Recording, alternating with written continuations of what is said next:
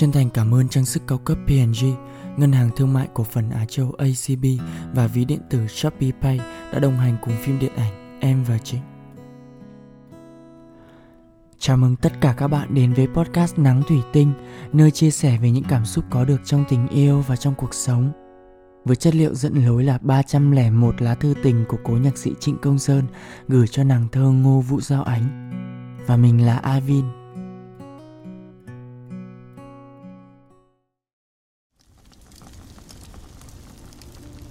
Bờ Lao ngày 21 tháng 10 năm 1964 Những ngày xa rời còn xa rời Tuần tới Cung, Cường đã vào trại nhập ngũ.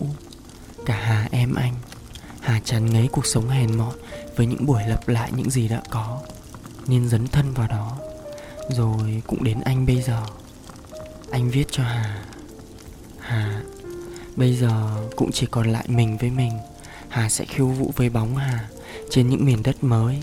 Không ai giúp đỡ gì được cho ai. Anh cũng không làm gì được hơn cho Hà. Anh chỉ biết nhận chịu sự đốn mạc đó mà thôi.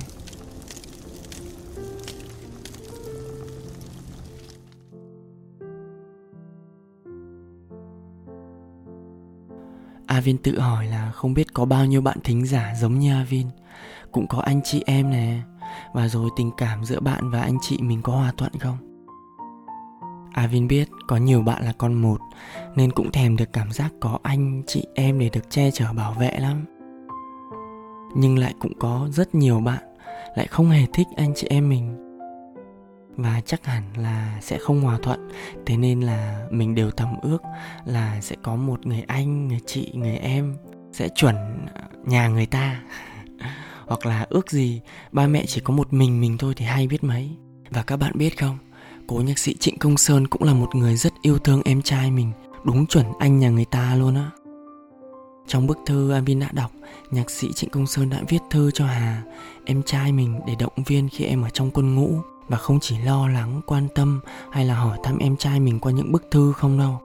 Avin còn thấy một bức thư khác Cố nhạc sĩ đã chẳng ngại đường xa Để đến tận nơi gặp mặt em trai mình vào mỗi tuần Ở quân ngũ tận Thủ Đức Cách Đà Lạt khá xa nữa cơ nhạc sĩ đã kể với Giao Ánh. Bờ Lao ngày 14 tháng 12 năm 1964 Giao Ánh hàng bao nghìn năm, Anh trở về đây trong một cơn mưa còn miệt mài trên dốc đồi. Mỗi tuần đều về thăm Hà ở Thủ Đức. Ở đó anh thường gặp mỗi buổi đi thăm về, Nguyễn Thị Hoàng, Người viết vòng tay học trò mà anh đã đọc đó. Hoàng đi thăm chồng, Và chồng là một người bạn không thân của anh. Hoàng hỏi, anh đi thăm ai mà siêng thế? Anh bảo là, thăm em. Hoàng nói là, thăm em mà chịu khó quá. Anh bảo là, em không có người yêu Và gia đình ở xa, Nên ngoài vai trò anh Còn phải đóng vai người yêu và mẹ. Như thế đó Mà anh đã thấy mỗi chiều chủ nhật buồn hơn, Chiều xuống ngoài trời Và chiều lên trong Hà. Anh đi về mưa ướt dầm cả người, Hà đứng ở cổng như một tuổi thân Và xe Lambretta chạy anh còn thấy Hà là một chấm nhỏ ở ngoài cổng trại Bất động như nét nhọc nhằn trên khuôn mặt già nua. Anh á, Không hiểu cuộc đời này có cho được con người một tình yêu bền bỉ Như tình thương anh em đó không? Suốt đời anh Anh mong có một lần được yêu thương thành thật Và nếu tình yêu nhỡ có qua đi Cũng còn để lại những dấu vết đẹp đẽ.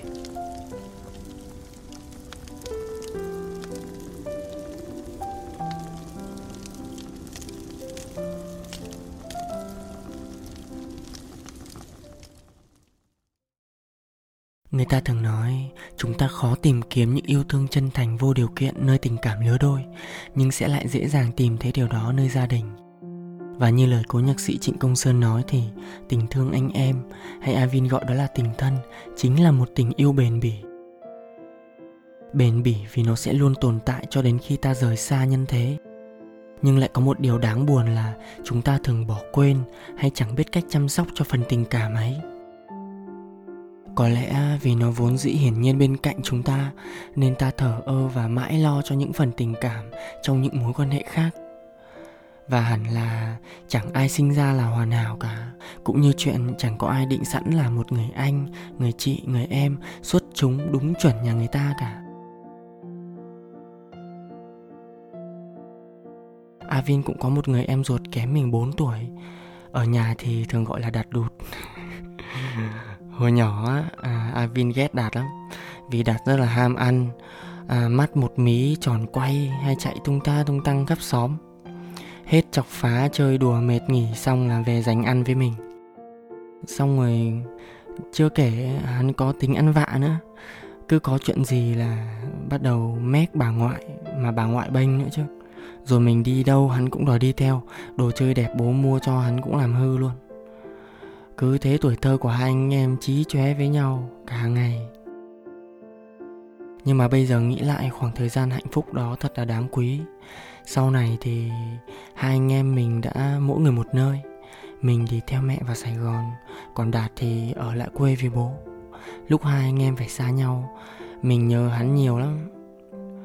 Rồi cứ thế thời gian đã cuốn dần cuộc sống, Mỗi đứa đều theo những quỹ đạo khác.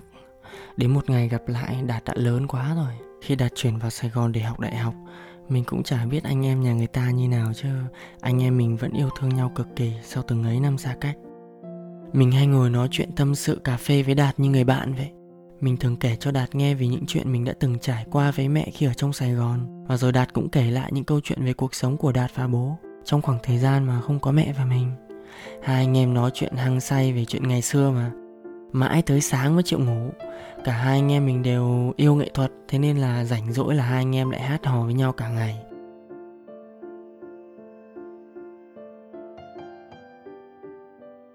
Rồi nhiều khi mình lại nhớ lại chuyện ngày xưa của bố với Đạt. Mình lại khóc. Khoảng thời gian xa cách ấy là mình lỡ mất trách nhiệm của một người anh trai giá như lúc đấy mình có mặt ở đấy thì đạt sẽ không bị bắt nạt nữa. Rồi giá như lúc đấy mình không đi, có lẽ mẹ sẽ về và đạt sẽ không phải xa mẹ nữa. Mà chớp mắt một cái, hai anh em đều lớn hết cả rồi. Cả hai anh em đều đang cố gắng cho sự nghiệp ở đây. Sau tất cả những thiếu vắng ấy thì bây giờ mình cũng đã học được cách yêu thương gia đình mình và yêu thương em trai mình hơn nữa. Avin tin rằng quá khứ đã qua rồi thì không thể nào thay đổi. Nhưng ở tương lai, Avin sẽ cố gắng tạo ra những kỷ niệm đẹp giữa hai anh em. Anh chị em trong nhà là những người có cùng một ký ức tuổi thơ. Có thể là những ký ức vui, hoặc đôi khi không vui lắm. Nhưng hoàng hà cảm thấy mình may mắn vì đó là một tuổi thơ không cô đơn. Mình được yêu thương dưới một mái nhà chung, cùng vui đùa, cùng òa khóc. Không phải chơi một mình và nếu có ai đó bắt nạt đứa này thì cũng sẽ có đứa kia bảo vệ. Rồi cả những chuyện linh tinh đến mấy cái bí mật không thể bật mí, mình cũng có thể tin tưởng kể với em gái mình. Và đôi khi em còn cho mình cả những lời khuyên tuyệt vời nữa. Người anh, người chị, người em đáng quý là thế. Thế nên thật buồn khi ở ngoài kia còn rất nhiều gia đình có anh chị em không thể gần gũi nhau vì mâu thuẫn nào đó. Avin mong các bạn hãy nhớ là không có gì quý hơn gia đình và những người thân yêu cả. Gia đình chính là nơi ta tìm về để nghỉ ngơi và tiếp thêm động lực cho ta những ngày tháng sau này rông bão của cuộc đời nữa. Vì thế, đừng bỏ lỡ mất một nhịp yêu thương nào mà buông xuôi mọi thứ.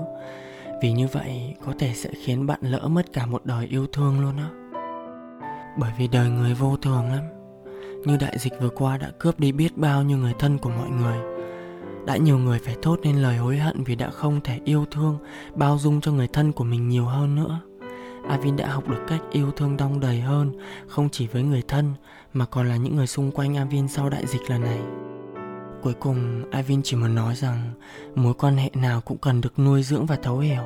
Vì thế, hãy nhớ học cách yêu thương và nuôi dưỡng tình thân mỗi ngày ngay khi có thể.